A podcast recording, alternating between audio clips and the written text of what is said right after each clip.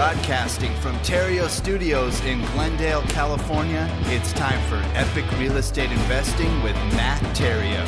Uh, yeah! What's uppers? Hello and welcome to another episode of Epic Real Estate Investing. If this is your first time listening to the show, welcome. Really glad that you're here. This is the place where I teach people how to escape the rat race by investing in real estate. You see, I changed just one thing. I changed this one thing just one time, and I escaped the rat race forever. I changed my focus. That's what I changed. I changed my focus from making piles of cash to making streams of cash. And that right there, that focus changed me forever. And it changed my life forever. You see, no longer do I work for money. My money works for me. And ironically, something else that I discovered is that it doesn't necessarily take money to make money.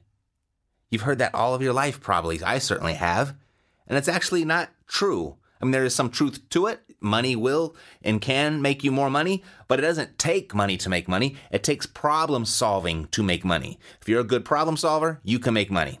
And if you adopt those two mindsets, for uh, going after the streams of cash versus the piles of cash, and then focus on prob- solving problems, and then you follow them up with relentless correlate action, financial freedom will be yours in a fraction of the time as taking 95% of the population to do it. And guess what? Most of them are not even going to make it. Only 5% actually make it there. 1% actually make it to financial freedom wealthy. 4% just barely get by. And 95% of them, you know, by the time they hit age of 65, nope, they're dead or they're dead broke. And when they do make it, they probably don't make it till 10 years later. And then Your, your life's behind you at that point. Who wants to be financially free at 75 years old? Not me. I want to be financially free at 45, at 35, at 55. When I'm still vibrant, when I'm still young, when I'm still active, that's when I want to be financially free. Not when I'm 75, not even 65. Even 55 is not a not too much of a uh, exciting proposition. So if I had to do this all over again, if I had to start from scratch, if I were to do it all over again, I'd do it exactly the same way. I wouldn't change a thing. I'd do it exactly the same way, whether I had money and credit to work with or not. You see, while I was finding my way, I stumbled upon these 12 different strategies of investing in real estate with little to no money. And in hindsight, being forced to invest this way, I believe it made me a better investor. And I want to make you a better investor. And what I mean by that is, most people, they just never get started investing in real estate because they think they don't have the money to do it.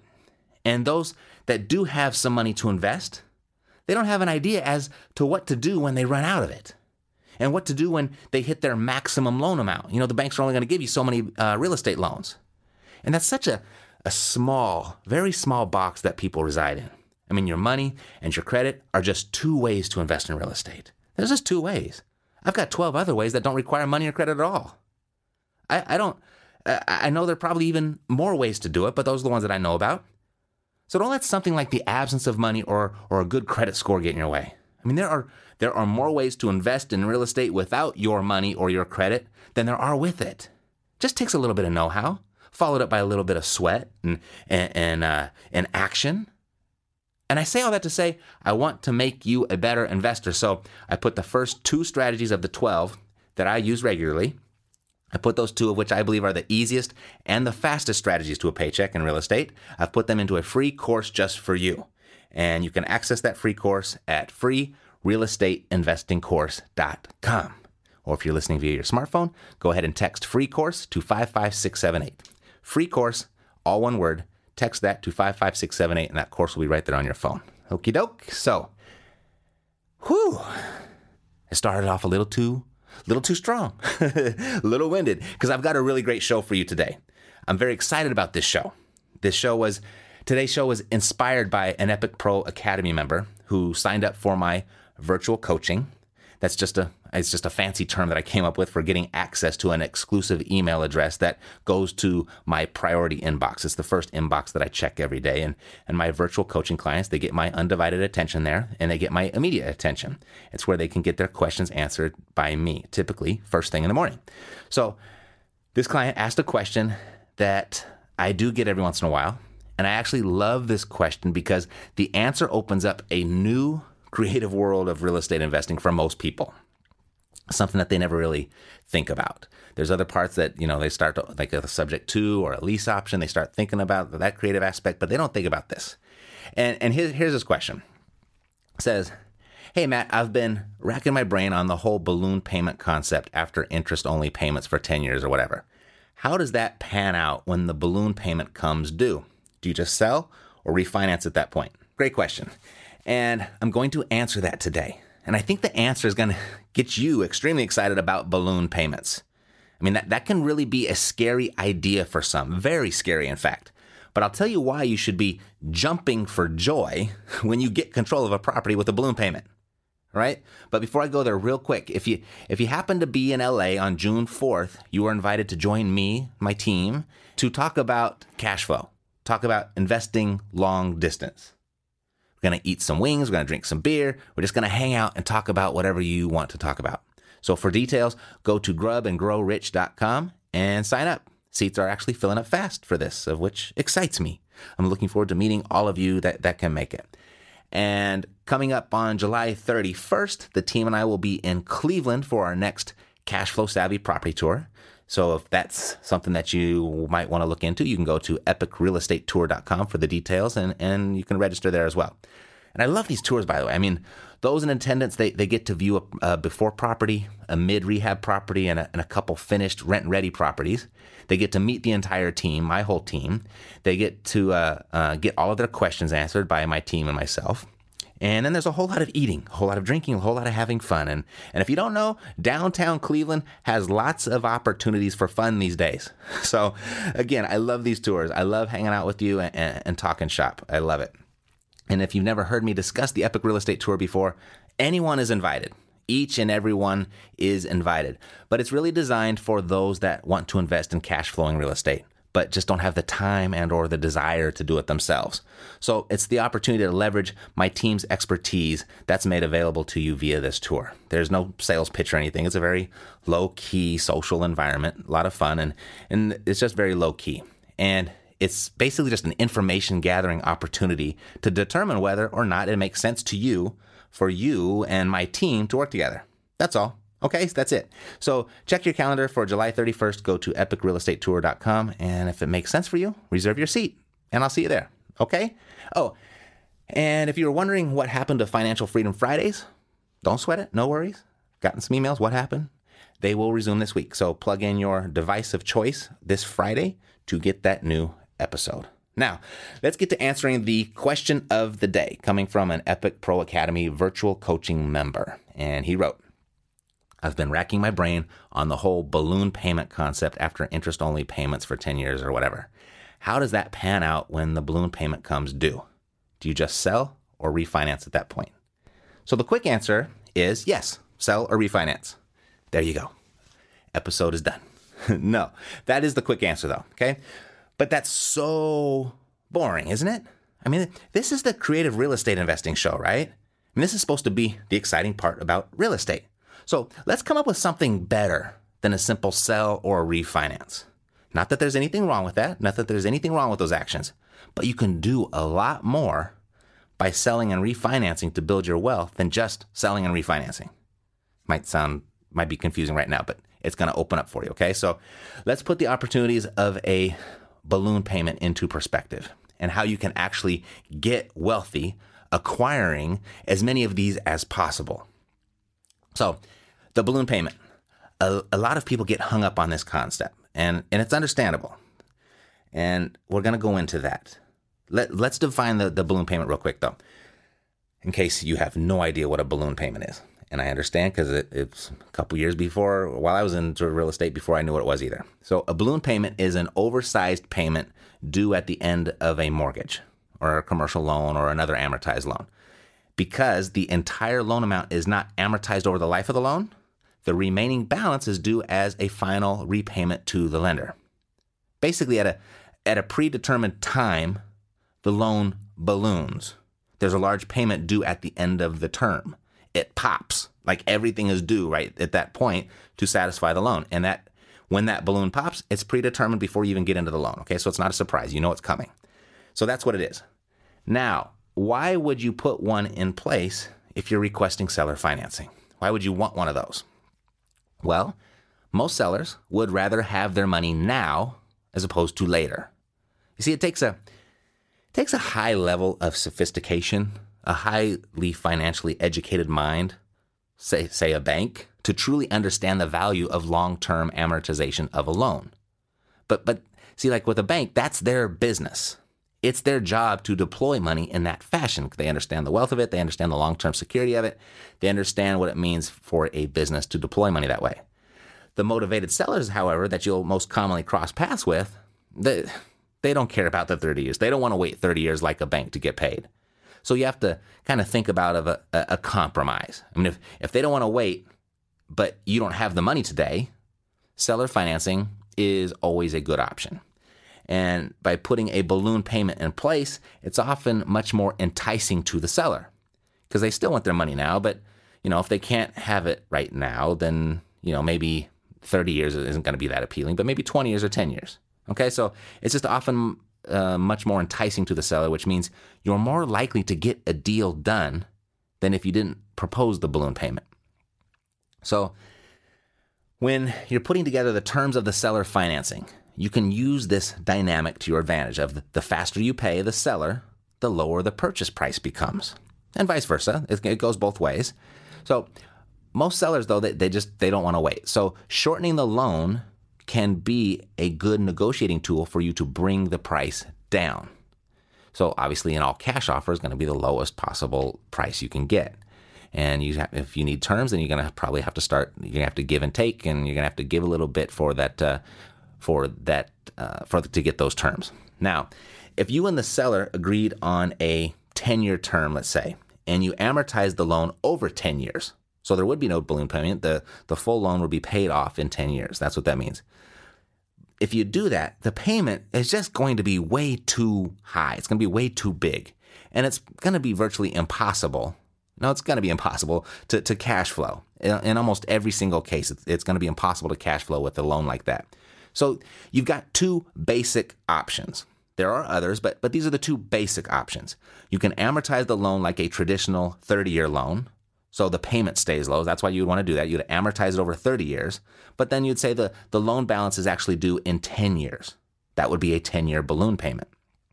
So the, the payments would be the same as if it was 30 years. So you get that low payment for 10 years, but then at the end of the 10 years, then you actually pay have to pay the balance. Okay, so structuring it in this way, you'll have paid some to the principal and some to the interest. So not too bad. But in reality, most of it went to interest. That's just how amortization works. The interest is essentially paid first. So if you're going to have a balloon payment in place, you're really not going to chip away too much at the principal, at least the example I've made there. It's going to take you the last 15 years when you're really chipping away at the principal. So in that case, I recommend actually, you know, not paying anything to the principal. I recommend working an interest only payment into your financing terms because that payment will be the lowest payment it could be, resulting in maximum cash flow for the property. So that's going to maximize your income while you're holding that property. So that part's logical, uh, maximizing the cash flow. But what isn't logical for most people is that at the end of the 10 year term, the entire purchase price is going to be due. So if you purchase a property for, say, $30,000, and it was agreed that you would make interest only payments for 10 years, how much do you owe at the end of 10 years? There are interest only payments, so you've paid nothing off the principal, so you owe the full $30,000, right? At the end of 10 years. You see, that right there, that is what scares people from incorporating a balloon payment into their seller financing terms. I mean, the obvious question and fear is what if I don't have $30,000 in 10 years? Then what do I do? That's what scares people away from ever offering a balloon payment and they walk away from deals, uh, really good deals that they could have had if they just presented that option. So let's take a look at a few things here. Let's take a look. I mean, the, the, when I'm saying the few things, like the dynamics within a deal, the dynamics within the deal if you took the the balloon payment option, even if it scared you to death. So let's look at this. Let's put everything into perspective. What's your cash on cash ROI on this deal? First thing to look at. Okay. Remember, you've got your minimum deal standards. What's your cash on cash ROI? Let's say it's 20%. Let's say you're getting a cash on cash return of 20%, which should be relatively easy to hit getting seller financing from a distressed seller, from a motivated seller. Okay. That should be pretty easy. You know, with the leverage, your ROI goes up. So In five years, let's say it's 20%. In five years, five times 20%, that's 100%, right? So in five years, you will have received all of your original investment back. You've got all of your money back. You have no money in the deal. You have no risk at this point. The second five years is 100% pure profit. Pure profit. So who cares if you have to sell the property to satisfy the debt at the end of 10 years? You got all of your money back and you received five years of 100% cash flow profit. There's nothing, absolutely nothing on Wall Street that you could invest in that would generate even close to those types of returns with so much certainty. Nothing. So that right there. Oh well, duh. Okay, take. I'm sold, Matt. I'll take the 10 year balloon. You, I, I'm sold. it gets so much better though. But that right there is enough. That right there is enough. Now, if you can't sell the property though, let's say you can't sell the property, just give the property back to the seller. No big deal. Just give it back. No big deal. But that's not going to be your situation. It's not going to be your situation if you're following along here. I'm just saying that now to point out the worst case scenario of you not being able to make that balloon payment. It's not that big of a deal. Certainly, it's nothing to be scared of. And, I, and I'm not saying to ignore it. I'm not saying be irresponsible. I'm not saying to disregard it altogether. I'm just saying that there's nothing to be afraid of. Okay? So follow along and, and you'll see why. Let's get back to the selling of the property to satisfy the, the balloon payment. Now, if you do sell the property, it's been 10 years when you do sell it, right? Be- because you are working, though, with a motivated seller, you better have purchased it at a discount initially. So you bought it with equity in it, you bought it at a discount, and you've almost certainly, based on history, received some sort of appreciation over that 10 year period. So if you do sell, you're almost certain to experience a profit from the sale. Nothing wrong with that either, right? So that's that's 5 years of cash flow profit and you get the equity profit too. You get all of that at the end of 10 years. What is there to be afraid of? Right? That's a good deal. That's even better than the, the cash on cash return because now you got some equity. You got, you got a balloon payment at the end, right? Exactly. Now, these are interest only payments, remember? They're interest only payments, of which are tax deductible. Now, this can offset other income of yours during that 10 year period, of which you get to keep money that you would have otherwise had to hand over to Uncle Sam. More profit. Oh, and keep in mind, it's not you making these interest only payments, it's your tenant. Your tenant is making these payments, and you get to keep what's left over. So you essentially don't even have a payment to make, do you? The tenant pays it via their rent. They pay it, and you get the tax credit for it. Sick, right? it just it, it's going to get better. It's going to get better. I know you're sold already. I know you're like, okay, cool, Matt, I get it. No, it's going to get better. Also, you get to depreciate the property for 10 years. Another huge tax deduction. And more of your other more of the the other income you get to keep that you would have had to hand over to Uncle Sam also. You see, when holding real estate, you've got control of this property for 10 years. When you're holding that property for 10 years, you can literally make an actual profit, meaning you put money in your pocket each and every year that's profit. Yet you can show a loss on paper in the form of your tax returns.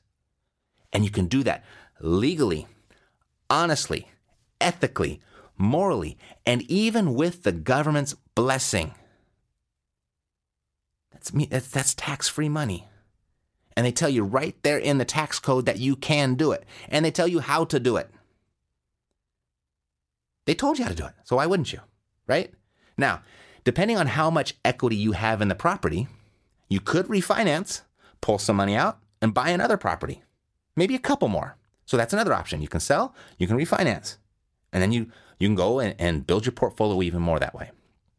But here's the thing here's a 10 year balloon.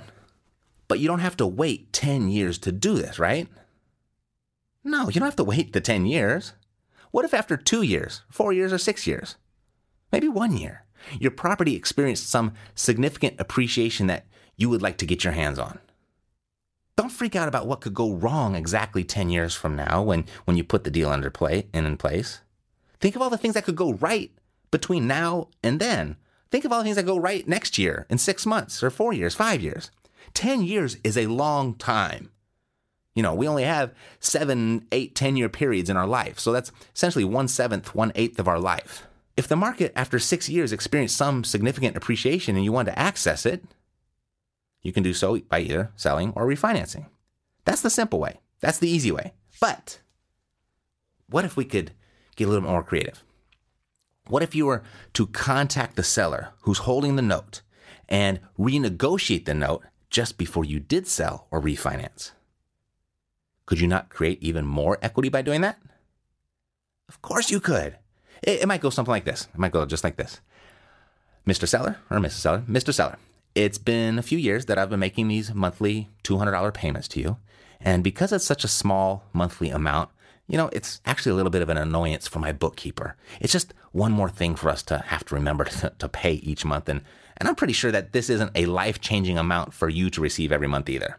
I mean, there's probably some things that you like to do in your life right now if you only had a bigger chunk of money to do it with. Maybe, maybe not. I mean, you know your situation better than I do. So I don't know if this is going to make sense for you or not. But I know the balance on the note right now is $30,000.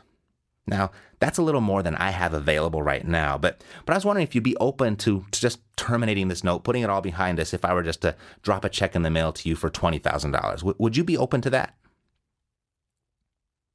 That's plausible, yes? Of course it is.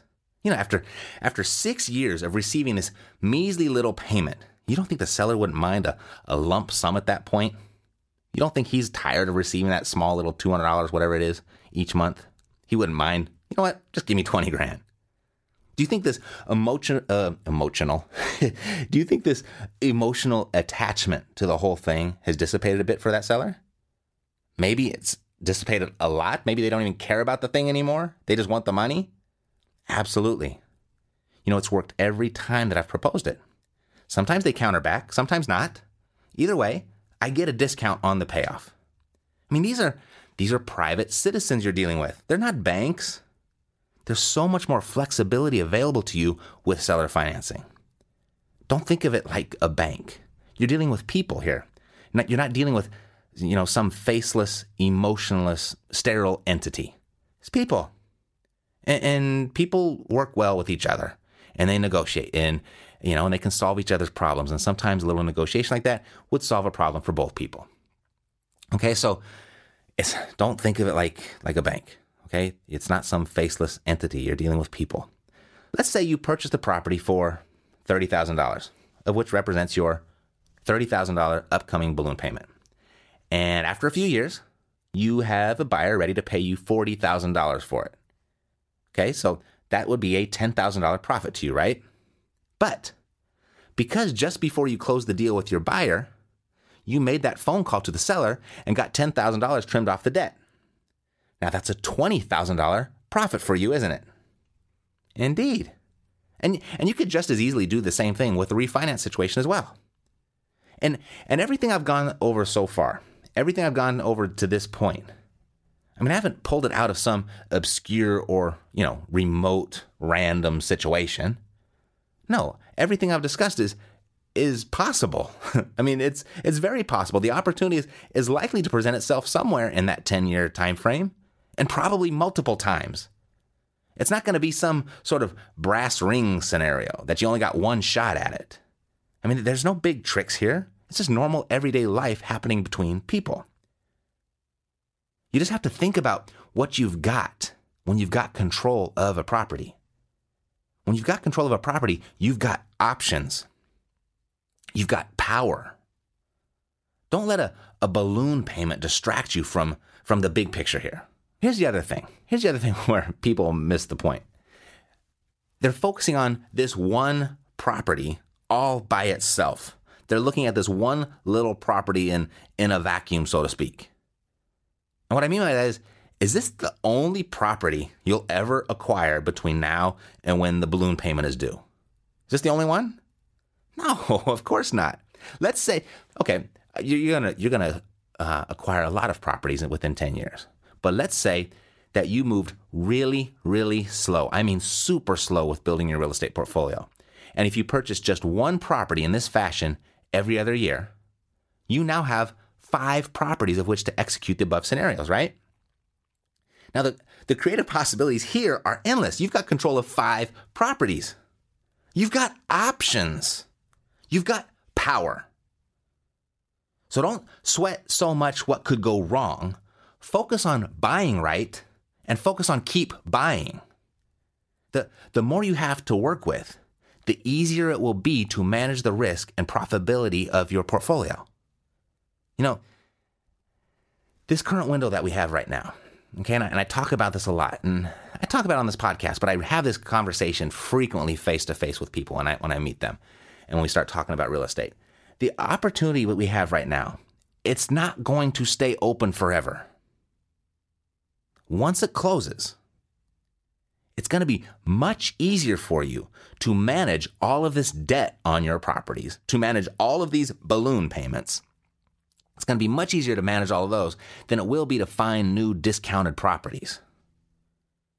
You shouldn't be fearing not being able to pay off your balloon payments.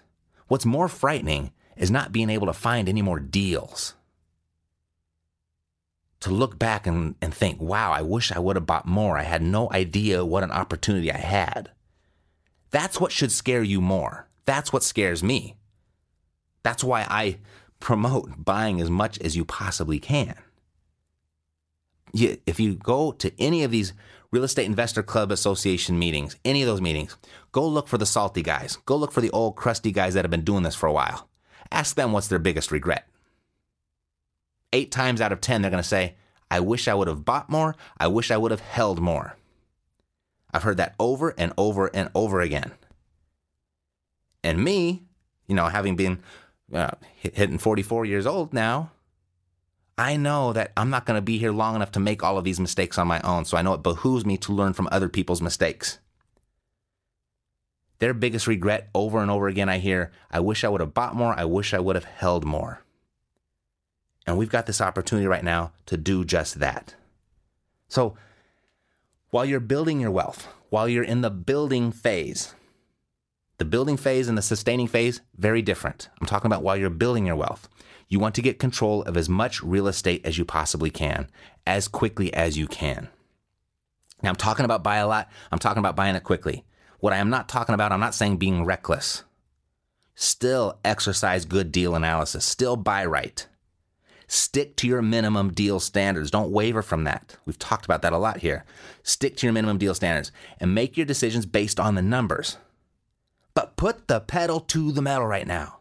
Put the pedal to the metal. Stop sitting around thinking that you've got time. Stop thinking that the market's going to wait for you. Stop thinking the market's going to wait for you to learn everything you need to know before you decide to get going. Travel as far as you can see, and when you get there, you will see further. There is no faster path to your financial freedom than that philosophy right there.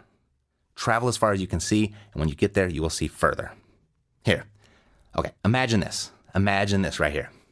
Close your eyes if you can. If you're driving, keep them open. Imagine acquiring in the next few years, just a few years, three or four years. Imagine acquiring 30 seller finance properties, all with 10 year balloons. And, and in four or five years, you sell 10 of them to pay off 20. So you sold 10 of your properties to pay off the other 20. That would be 20 free and clear homes, right? That'd be pretty cool, yes? Well, that's a really good scenario. What if it was reversed? What if would it be so bad if you had to sell 20 of those properties to own 10 free and clear homes? Would that be so bad? Would that be more likely? Just imagine your life right now with 10 free and clear homes paying your rent every month with no debt service.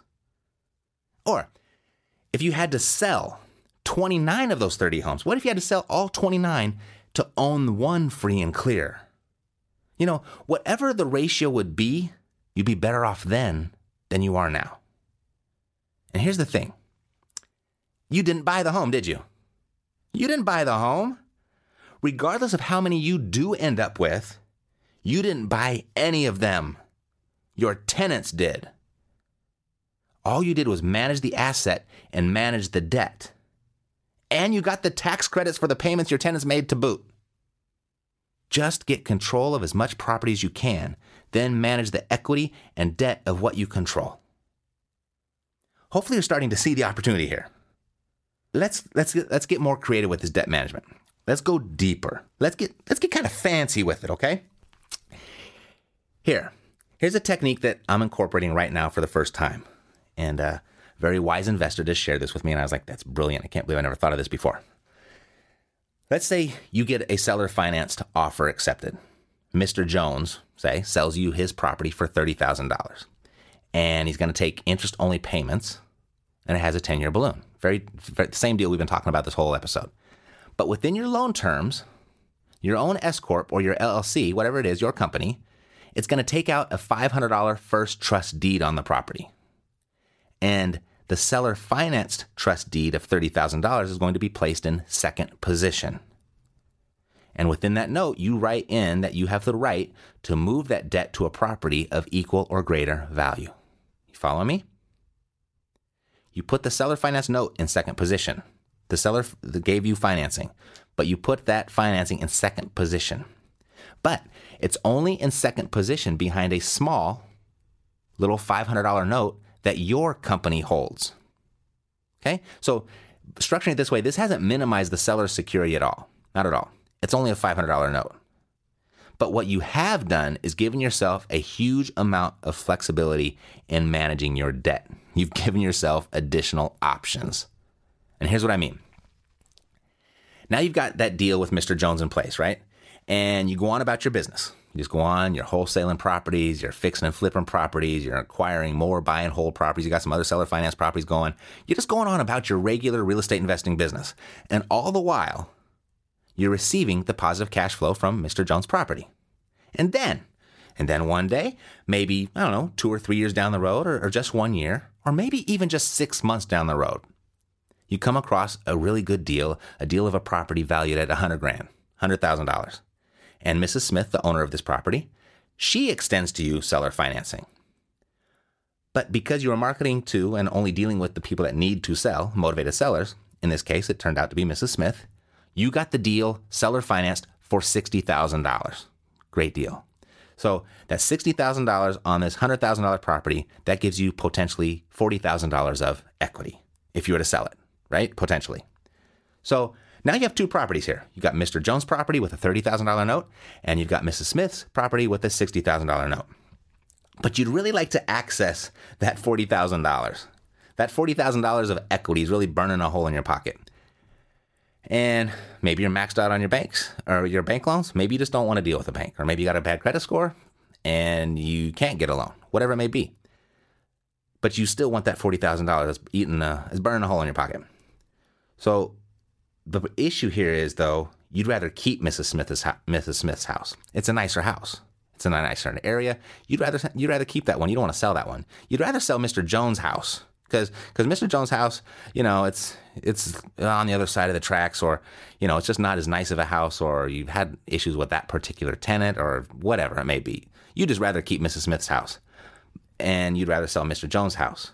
But Mr. Jones' house has that thirty thousand dollar seller finance note on it, right? Bummer. Kind of stuck. Looks like you have to, to to sell Mrs. Smith's house if you want that forty thousand bucks. Looks like you have to keep Mr. Jones's house, right? Wrong. Because the note you put on Mr. Jones' house is in second position, remember? And you have the right to move it to another property of equal or greater value. So, you move that $30,000 note you have on Mr. Jones' house over to Mrs. Smith's house. And now you own Mr. Jones' house free and clear. Oh, wait, wait, wait. It still has a $500 first on it, right? So you don't own it free and clear. but that first is owned by your company. So you pay off the first, meaning you write yourself a check. And then you sell Mr. Jones' house for, say, $40,000 and you put it all in your pocket. You now have the best house, Mrs. Smith's house.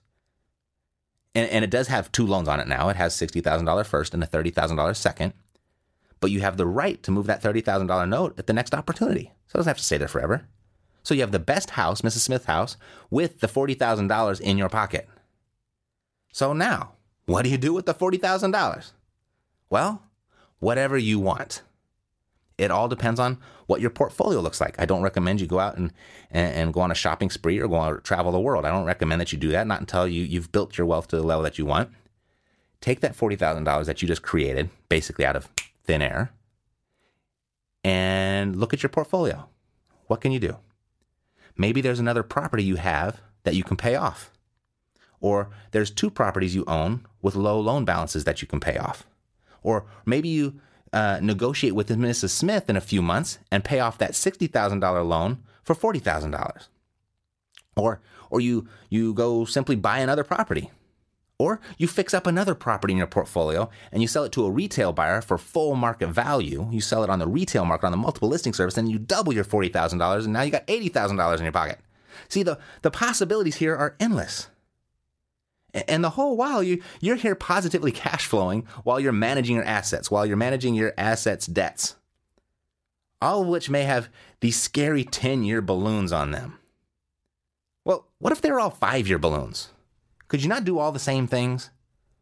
Would that if you decreased your uh, balloons to, from 10 years to 5 years, could you not possibly get better pricing? Could you not do all the same things with 5 years? Yes, you could. What if they were 3-year balloons? Could you do the same thing? Absolutely. What if they were one year balloons? Ah, Matt, now you're pushing it. That's scary. No, you could do all of this. You see, when you have control of properties, you have options. The more properties you have, the more options you have. So use the balloon payment as, as a tool. It's your friend, it's not your enemy. Nothing to be scared of. It's a tremendous negotiating tool to get deals done that you might not otherwise not. You know, as long as a property comfortably cash flows, I'll take just about any seller finance deal that anyone will give me. I'll manage the debt later. It's easier to do that than it is to find another deal, especially when this nice window of opportunity we have right now, especially when that closes. So, if you're thinking about this one property with this giant balloon payment that will eventually be due, you're missing the big picture. You're taking your eye off the prize. You're selling yourself short, and I'm not going to let you do that. You may think that, that you're mitigating your risk by passing on a seller finance deal that contains a balloon payment, even if it's a one year balloon payment, but you're not mitigating your risk. You're mitigating your options. You're limiting your opportunities. Embrace the balloon payment. Use it to its full potential. Get control of as many properties as you can. This window of opportunity that's open right now, it will not be open forever. Real estate is not going to be on sale like it is right now forever. When that window closes, know this. And now you've been told. So you'll have no one to blame but yourself. Know this, it will be much easier to manage the debt on everything that you own and or have control of than it will be to find new discount deals. Look at it this way. The one with the most balloon payments in their portfolio when the window closes wins. Acquire, acquire, acquire. Control, control, control. Manage, manage, manage, and get wealthy, wealthy, wealthy. The balloon payment, it's another tool in your toolbox to get deals done, to get smoking deals done, to create options and opportunities for yourself. It won't apply in every situation, but don't hesitate for a second using it when it does apply.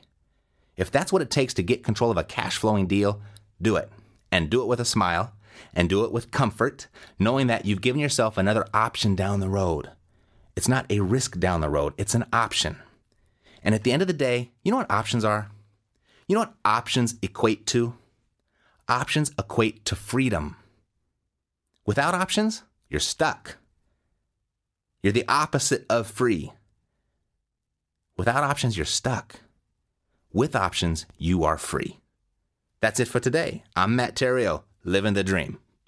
You've been listening to Epic Real Estate Investing, the world's foremost authority on separating the facts from the BS in real estate investing education. If you enjoyed the show, please take a minute to visit iTunes and share your thoughts. Thanks for listening. We'll see you next time here at Epic Real Estate Investing with Matt Theriault.